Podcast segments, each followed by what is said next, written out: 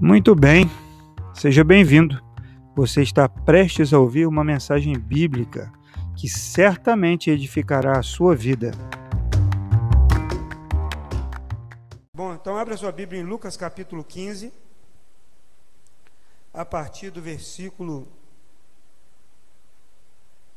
25. Lucas 15, a partir do versículo 25 diz assim: Enquanto isso, o filho mais velho estava no campo. Quando se aproximou da casa, ouviu a música e a dança. Então chamou um dos servos e perguntou-lhe o que estava acontecendo. Este lhe respondeu: Seu irmão voltou. E seu pai matou o novilho gordo, porque o recebeu de volta são e salvo. O filho mais velho encheu-se de ira e não quis entrar. Então seu pai saiu e insistiu com ele. Mas ele respondeu ao seu pai: Olha, todos esses anos eu tenho trabalhado como um escravo ao teu serviço e nunca desobedeci às tuas ordens. Mas tu nunca me deste um cabrito para eu festejar com os meus amigos. Mas quando volta para casa esse teu filho, que esbanjou os teus bens com as prostitutas, Matas o novilho gordo para ele.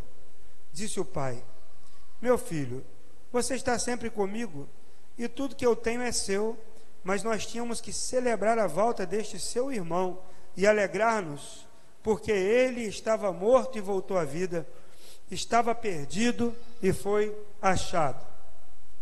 Meus irmãos, será que é possível uma pessoa ter um pai maravilhoso, uma casa maravilhosa, um campo cheio de novilhos, empregados, acesso a boa música, a cultura, amigos, e mesmo assim estar satisfeito vivendo como um pobre infeliz? Esse texto nos mostra que é possível viver, vi, viver em uma família, em uma casa, ter perspectivas de futuro e mesmo assim o coração é, está entristecido e mesmo assim o coração está endurecido. E eu acho que o objetivo dessas parábolas que Jesus contou aqui é chegar, era chegar mesmo nesse filho mais velho, que representa aqui aqueles religiosos que haviam questionado a Jesus no início do capítulo. Ele, no verso 2, Lucas 15, 2, diz assim: Mas os fariseus e os mestres da lei o criticavam este homem recebe pecadores e come com eles. Todas essas histórias aqui, Jesus queria chegar ao coração dessas pessoas religiosas, desses homens conhecedores da lei, que eram fiéis, que faziam tudo direitinho, mas eram, infelizmente, homens de coração endurecido. Homens que tinham, não tinham um relacionamento com Deus, mas tinham apenas um, um, um compromisso religioso. E nós vemos aqui essas atitudes desse filho. Então eu achei um, um artigo na internet que expressou bem aqui, dividiu bem esses versículos aqui. Eu quero com, comentar com os, irmãos, com os irmãos algumas coisas. Então, quando o filho perdido chegou em casa, o filho mais velho estava no campo. E geralmente, quando fala estava no campo, é porque eles passavam longos períodos no campo com as ovelhas. Eles passavam lá tempos distantes, é, é, distantes de casa, é, é, cuidando do rebanho, cuidando do pasto. E aí ele não viu quando exatamente quando o irmão chegou. Ele entra ali na casa dele exatamente quando ele chega no quintal, na porteira da, da fazenda, naquela sede, ele ouve o som da festa e chama o empregado e pergunta o que, que estava acontecendo. Então, quando aquele empregado traz o relato, então o coração desse homem aqui, desse filho mais velho, é revelado. Por isso que a parábola fala de dois filhos perdidos. Um que se perdeu dentro de casa e outro que se perdeu fora de casa. Semana passada nós vimos o que se perdeu fora de casa. Foi para longe, sofreu e aprendeu ali é, é, da forma mais difícil que o melhor lugar que ele poderia estar era na casa de seu pai. Mas o, o filho mais velho, ele não tinha se afastado da casa do pai, ele não tinha pedido herança antecipada, ele não estava gastando dinheiro com prostituta, ele não estava bebendo pelos bares, ele não estava comendo com os porcos, ele estava ali ao redor ali da sua casa, junto com seu pai, trabalhando, zeloso. Então ele tem ali o seu coração revelado no momento em que seu irmão, que gastou, né, que esbanjou o dinheiro, que jogou tudo fora, volta para casa. Então, olha a crise que ele passou. Primeiro, quando ele chega em casa, ele não aceita entrar na festa. Primeira coisa desse irmão mais velho, perdido dentro de casa, é que ele, o texto diz que ele indignou-se e não queria entrar. Quer vir aqui? Vai cair aí. Vem cá. Ele indignou, ele ficou indignado. Ah, vai chorar. E ele não queria entrar na festa de jeito nenhum, irmãos. Imagine isso, quando ele recebeu o relato, ao, ao invés de ficar feliz, porque aquele irmão que estava perdido voltou, o coração dele se encheu de ira. Ele ficou indignado e não quis participar daquela alegria ali. Segundo, ele já não considerava nem o outro irmão como seu irmão, o, o mais novo. O que, que ele disse para o pai dele? Ele falou assim: Esse meu irmão voltou para casa? Ele disse: Este teu filho. Às vezes, quando a gente tem filhos, né, quando o filho faz uma coisa errada, a gente fala assim: Vai lá ver sua filha. O que está aprontando lá? Geralmente é filho do pai ou filho da mãe, né, Malus? Quando está fazendo uma coisa errada, você fala assim para o Tabosa: Vai lá ver. Vai lá ver seu filho, vai lá ver sua filha, não era assim? Aqui no caso, o irmão fala assim: Este teu filho. Porque ele não considerava mais aquele irmão, aquele filho, como aquele, aquele jovem, como seu irmão. Então ele jogou a responsabilidade toda para o pai. Terceiro, o que o pai estava fazendo para o outro filho, ele considerava um desperdício. O pai foi abençoar o filho, fazer aquela festa, ele considerou um desperdício, ele disse assim: Vindo, porém, este teu filho, que desperdiçou os teus bens com as, bens com as meretrizes, mataste-lhe um bezerro cevado. Mas por que destaca tanto esse bezerro cevado? Ele não quer, ele não vai desistir, né? Ele, matou então o bezerro cevado. E por que destaca esse bezerro cevado? É porque é aquele bezerro que ficava reservado lá para uma ocasião muito especial. Quando minha tia Neuzeli casou, tem a tia Neuzeli, tem a Nelly, tem Nilcé, é um monte com N. Aí quando acabou o N, ah, vamos botar então M, Maria Célia. Entrou Maria Célia, aí no final já estava em Fabiana, né? E quando a minha tia Neuzeli foi casar, o meu avô, cria, cria, quando ficou noiva, ele começou a engordar um porco. Engordar porco e engordar umas galinhas também. E, aí, e pato, e teve de tudo. Teve tudo que é tipo de proteína naquele aquele casamento. Eu era, tinha uns sete anos de idade e pude ver aquilo ali. Então ele começou a engordar. Para que, que era aquele porco que ele estava engordando? Para uma ocasião especial. Para que, que esse pai estava cevando esse bezerro? Era para uma ocasião especial. Podia ser para o casamento, podia ser para uma festa de aniversário, algo muito especial. Então, esse jovem, esse filho mais velho, ele sabia que aquele bezerro ali não era qualquer bezerro, mas era algo muito especial. Então, sempre que falam do bezerro, falam aquele bezerro cevado, aquele bezerro cevado, matou o bezerro cevado, porque era muito especial.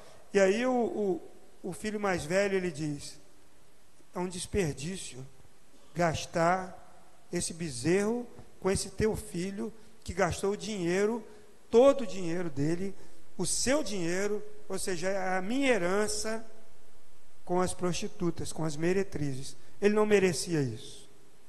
Quarto, irmãos, ele, apesar de tudo, ele vivia como um mendigo naquela casa, como um escravo, como um pobre.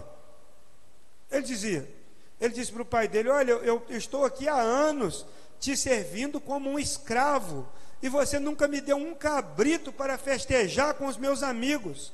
É um pensamento, é um, é um relacionamento que não é um relacionamento com o pai, mas com um senhor de escravos. Ele não desfrutava das riquezas que o seu pai tinha para ele. Ele não aproveitava, porque ele vivia ali, né? Sexto, ele nunca conseguiu servir e obedecer ao pai por amor e prazer. ele diz: Eis que te sirvo há anos, há tantos anos, sem nunca transgredir teu mandamento, e nunca me deste um cabrito para me alegrar com os meus amigos. Sétimo, ele sofre de complexo de superioridade e de perfeição. Né? Fica explícito quando ele afirma o quê? Te sirvo há tantos anos, sem nunca transgredir o teu mandamento. E oitavo, ao não querer se envolver na festa do pai, do irmão, enfim, da festa da família, ele acabou se revelando como uma pessoa que possuía um tipo de estado de mau humor crônico. Então, essas características que eu li aqui desse homem revelam para mim um tipo muito comum, o tipo religioso. Pessoas extremamente fiéis, trabalhadoras, que vivem servindo de alguma forma, mas no momento em que são confrontadas com a graça de Deus, revelam seus corações. Porque a graça de Deus é confrontadora. O amor de Deus é confrontador. O problema dele não foi, não era assim com o irmão, que para ele nem existia, o irmão ter voltado, nem, o irmão já tinha passado. O problema é quando ele forma que o pai o recebeu em casa. Porque ele foi confrontado. Ele era alguém que se comportava muito bem, ele era obediente, era fiel, mas ele foi confrontado com o amor do pai por seu irmão, porque ele não achava justo. E aí começa a história. Que. É, agora eu vou ter um parceiro de pregação aqui. Ele, ele vai chorar, melhor deixa ele aqui. Não, deixa aí. Vocês prestem atenção em mim, esquece o baixinho aqui. Baixinho aqui não. Então, meus irmãos, quando ele vê o amor do pai, ele acha que aquele rapaz não é digno de ser recebido daquela forma. E hoje, muitos religiosos olham para determinado tipo de pessoas que eles consideram certos ou errados. Eles falam: ah, esse, esse tipo aqui é certo. Esse tipo de família é melhor, esse tipo de emprego é melhor. Não, as pessoas que moram nesse endereço são assim. Por quê? Porque a mente religiosa, ela cria compartimentos para as pessoas se encaixarem. E se você não couber naquele compartimento criado por ela, você não é nem digno de receber o amor de Deus ou de servir a Deus. E aí está o escândalo da graça de Deus, porque Jesus veio e ele sentava com os pecadores da pior qualidade, segundo os fariseus. Ele ia para a casa de, de, de, pessoas que ninguém iria. Ele encontra o Zaqueu, o Zaqueu na maior dificuldade, não é o Zaqueu aqui, nosso vizinho do Vale das Palmeiras, mas o Zaqueu baixinho, cobrador de impostos. Os cobradores de impostos eram, eram pessoas odiadas, porque eles prestam curso público para o Império Romano e cobravam impostos do povo judeu. Então, o judeu detestava de um modo geral, o judeu detestava um cobrador de impostos. E Isaqueu ficou tão curioso, ele queria ver Jesus. Ele sobe numa árvore, ele era baixinho, então ele enfrentou aquela a sua altura, subiu numa árvore e quando Jesus passou, falou para ele: "Eu quero comer na sua casa". Talvez hoje Jesus se sentaria aí com os com os, os, os é, é, tem muita coisa que a gente não pode falar. Né? Talvez sentaria com o prefeito, com o presidente da república, né? vamos falar de gente que é difícil de lidar. Talvez sentaria com um deputado. Aquele que ninguém gosta, ele sentaria e falaria: Olha, você precisa de, de se arrepender dos seus pecados e, e, seria tocado por ele. Aí chegaria um pastor famoso: Olha, você não vai almoçar na minha casa hoje? Ele não tem tempo, porque hoje eu estou com um deputado. Aí o religioso ia dizer: Mas esse deputado desviou dinheiro de merenda. E Jesus dizia: Mas ele precisa, ele precisa da minha presença, porque também é alguém que precisa de Deus. E o pastor famoso ia ficar com a mesa maravilhosa e Jesus sentado com alguém que um pastor nunca sentaria. Eu nem sei se deputados assim, pastores não sentam, né? Mas vamos só para só ilustrar, né? Vamos botar um mau exemplo assim. Enquanto a gente pode, né? Porque muita gente não pode mais falar. Então, meus irmãos, nós vemos então aqui alguém que não aceita que o pai perdoe. Nós citamos o profeta Jonas na última semana. O profeta Jonas não queria que Deus perdoasse, o profeta Jonas queria que caísse fogo do céu. Ele falava assim: eu queria um drone daquele lá da Rússia, sabe aquele drone? Para cair em Nínive.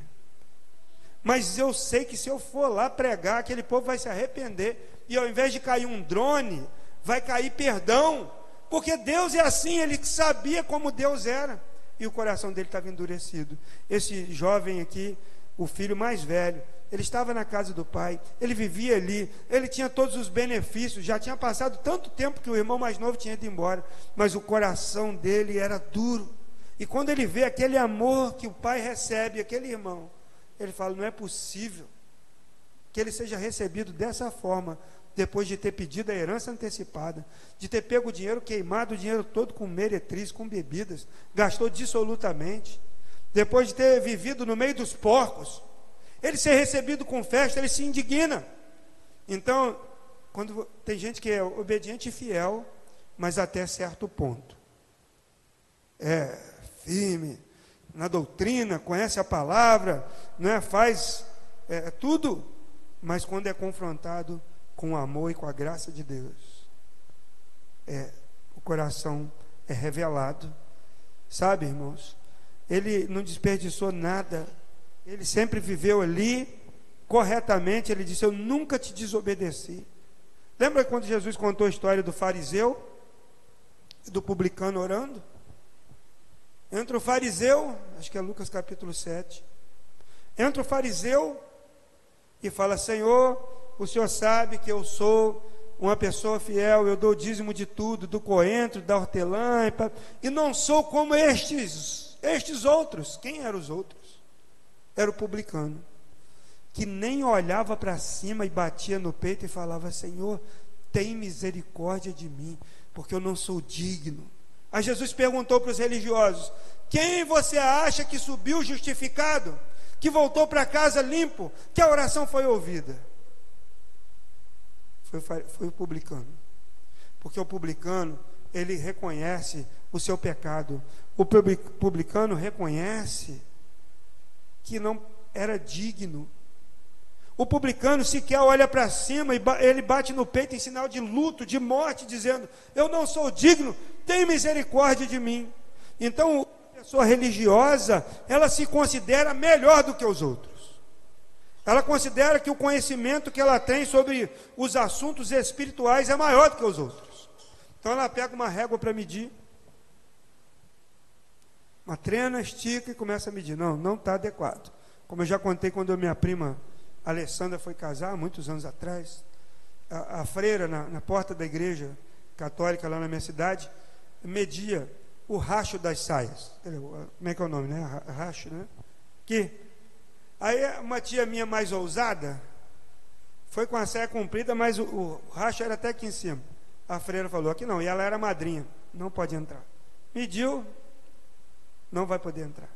Aí a, a, minha tia, mas eu sou madrinha, ela falou, vou resolver. Foi lá, pegou uma agulha, uma linha e costurou, e a minha tia entrou assim, ó, passinho miúdo. Porque a saia era bem né, justa, ficou mais apertada com aquele rasgo que não dava para a perna dela sair. O religioso, ele mede a roupa, ele mede a, a espiritualidade, ele mede o jeito que a pessoa fala, ele está sempre medindo. E Jesus disse em Lucas capítulo 6, verso 36. Diz assim, Lucas 6, 37. Diz assim: Não julguem e vocês não serão julgados. Não condenem e não serão condenados. O que, que ele quer? Quer comer? Será? Quer comer? Dá ele comer. Dá um pão, quem gosta de pão. Um pãozinho para ele. Não, não condenem e não serão condenados. Perdoem e serão perdoados. Deem e lhes será dado. Uma boa medida, calcada, sacudida e transbordante será dada a vocês. Pois a medida que usarem, também será usada para medir vocês. Então, isso aqui não está falando sobre oferta. Isso aqui está falando sobre julgamento. Às vezes as pessoas querem para si a misericórdia, mas querem para o outro a justiça. Esse rapaz aqui, o filho mais velho, ele estava em casa e ele se indignou porque o irmão foi recebido com festa, porque ele julgava que o irmão não era digno de receber todo aquele festejo. Ele queria mesmo que o irmão fosse recebido, era como um escravo. Ele queria que o irmão fosse recebido, talvez como um empregado do seu pai. Mas o pai restituiu aquele irmão que, humanamente falando, realmente não merecia. Mas o amor daquele pai envolveu aquele garoto, aquele jovem, que voltou para sua casa arrependido e deu outra oportunidade para ele. Às vezes nós não somos o que se perdeu fora. Às vezes nós somos o que se perdeu dentro de casa.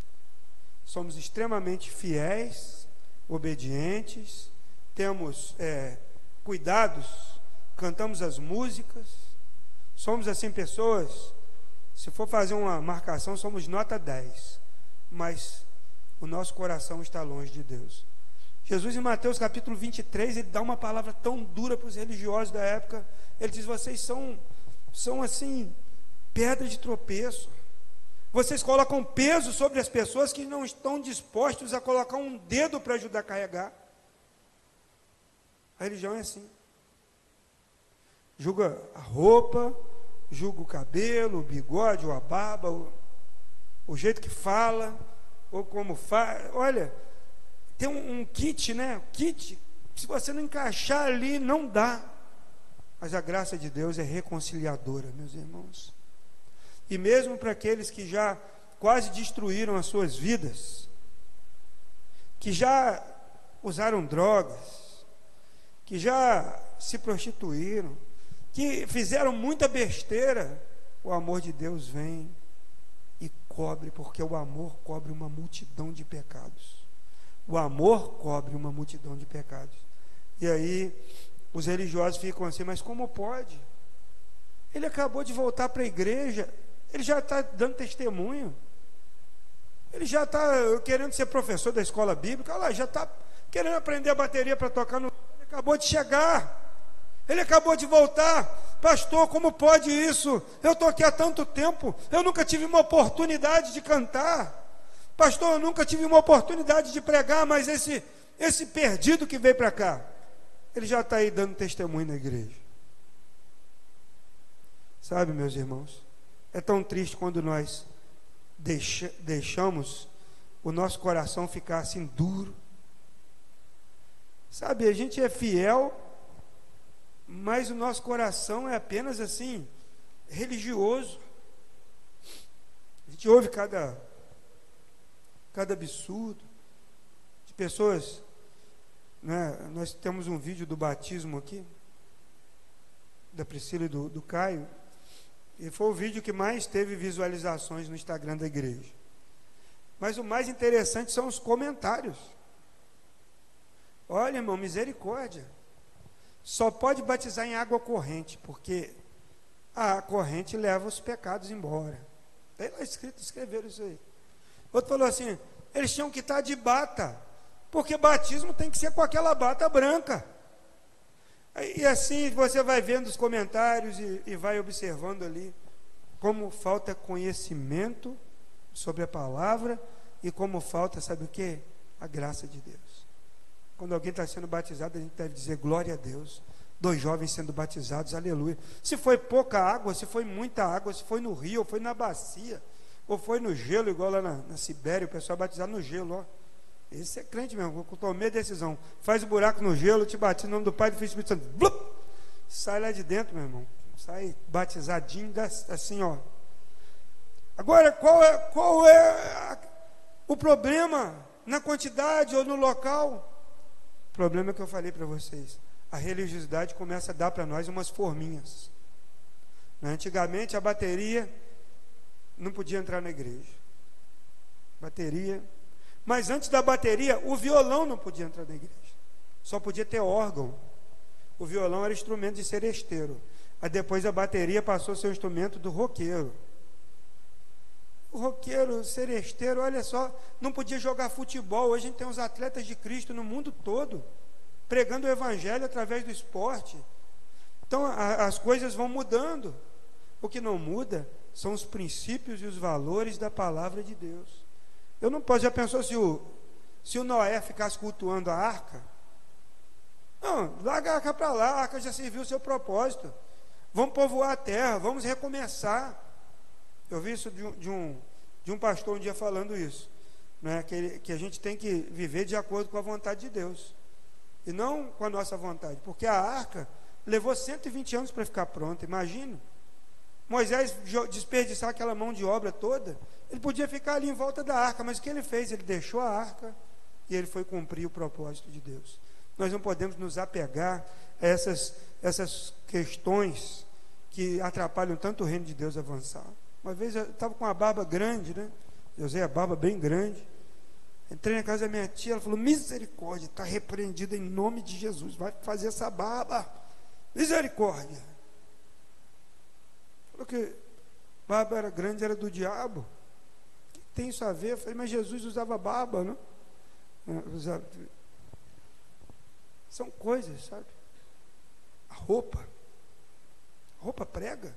Uma vez o paletó, né? Eu estou com esse paletó chique aqui.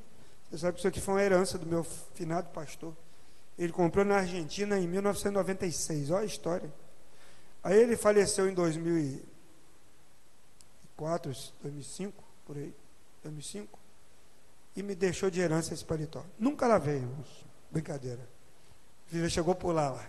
Que eu não queria perder a unção, mas eu tinha que lavar, né? Porque usa pouco, é de lã, é muito confortável, muito bom. Tem gente que exige que o pregador, claro que tem momentos que o pregador vai usar uma gravata, ele vai usar é um terno. Mas qual o problema da roupa do pregador? Ela prega. Ah, tem gente que se o pregador não tiver de terno, nem escuta a mensagem, fica prestando atenção que ele não está de gravata, que ele não está de sapato, que ele não está assim assado. O mais importante é o conteúdo que ele leva e não a roupa que ele usa, meus irmãos. Então nós precisamos é, é tirar de dentro de nós esse, esse, esse juiz religioso que dá plantão o tempo todo e nos abrir para a graça de Deus e receber as pessoas com amor como aquele pai. E o texto aqui não está falando muito sobre os filhos, mas fala sobre o pai. O filho mais novo voltou para casa e entrou em casa. E o filho mais velho voltou do campo e se recusou a entrar. Muitos religiosos não vão entrar no reino de Deus, não é porque Deus não quer, é porque eles não querem é porque eles não aceitam, é porque eles querem viver da maneira que eles entendem que é a melhor forma. Então, meus irmãos, o problema desse filho mais velho era a forma com que ele se relacionava com seu pai e com a maneira que ele servia. Ele via aquele pai ali, ele tinha medo. Né? Conheci uma pessoa que não tinha dificuldade de chamar Deus de pai, chamava Deus só de Senhor, orava, tal, mas não chamava Deus de pai. Mas Jesus disse o que para nós? Na oração do Pai Nosso. Pai Nosso. Pai Nosso que estás no céu. Quando pediram para ensinar a orar, ele não falou para falar como falam em hebraico, né? Adonai, Elohim, Baruch Hashem, Bishem Adonai, ó, hebraico aqui fluindo. Ele disse assim: quando você orar, você diga Pai nosso, porque Deus é nosso Pai. Nós somos feitos filhos de Deus, mas aqui nós encontramos um homem que era filho, mas dizia assim: Eu te sirvo como um escravo e nunca desobedeci em nenhum dos seus mandamentos. Ele não se relacionava com seu pai com, com, com, como um pai, mas como um, um, um chefe, como de um escravo. Existem pessoas cristãs extremamente fiéis, meus irmãos mas ao serem provadas pela graça de Deus, ao verem como Deus os recebe, recebe os pecadores e dá um novo começo para eles, os corações são expostos e a boca fala do que há em abundância no coração. Não é isso que Jesus disse? o seu tesouro está onde está o seu coração. Então, nós não podemos permitir que a religiosidade endureça o nosso coração. Jesus citou para os fariseus um dia, ele falou assim: vocês, é, é, como está escrito, vocês me servem, vocês me, me adoram, me louvam com os lábios, mas o coração de vocês está longe de mim. Vocês só me adoram com palavras que vocês aprenderam dos homens. Se você não canta uma música aqui com seu coração, se você não lê a palavra, isso não queima. Se você só sabe julgar e examinar e, e querer que alguém seja assim um modelo que você tem de cristão, você precisa de entrar para a festa. Você precisa deixar sua indignação, você deixar a dureza do seu coração de lado e entrar para a festa e celebrar. Aquele homem ouviu a festa e falou: Eu me recuso a participar. Mas o mais novo voltou e o pai trouxe ele para dentro de casa e, e ele celebrou ali. Então, nós vemos que a boca do que há em abundância no coração. E muitos irmãos, muitos mesmo, muitos cristãos, têm sido reprovados no teste da graça. Sabe, como pode isso?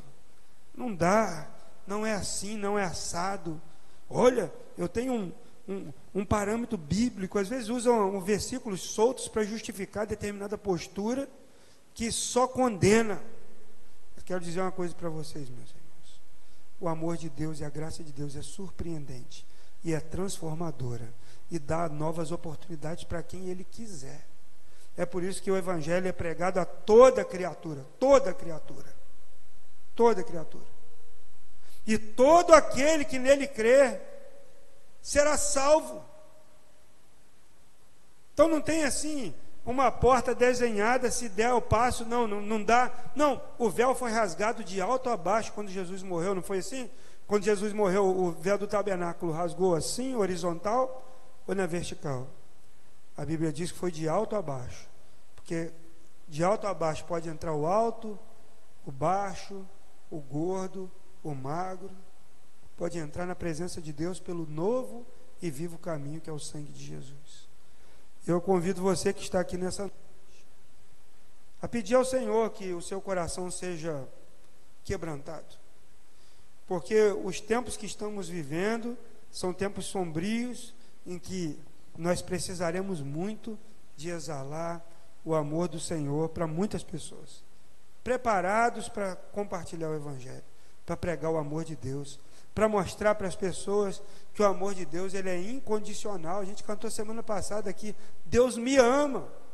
Mas nós precisamos dizer para as pessoas também, Deus ama você. E o amor de Deus é incondicional.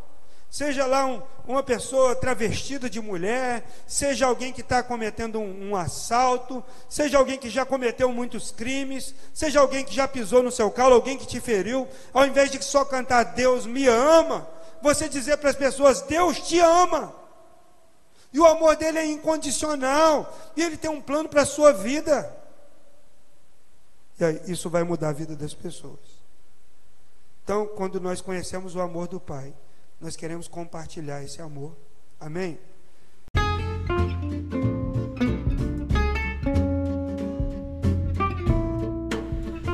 Muito bem, que bom que você chegou até aqui. Eu quero dar uma palavrinha final.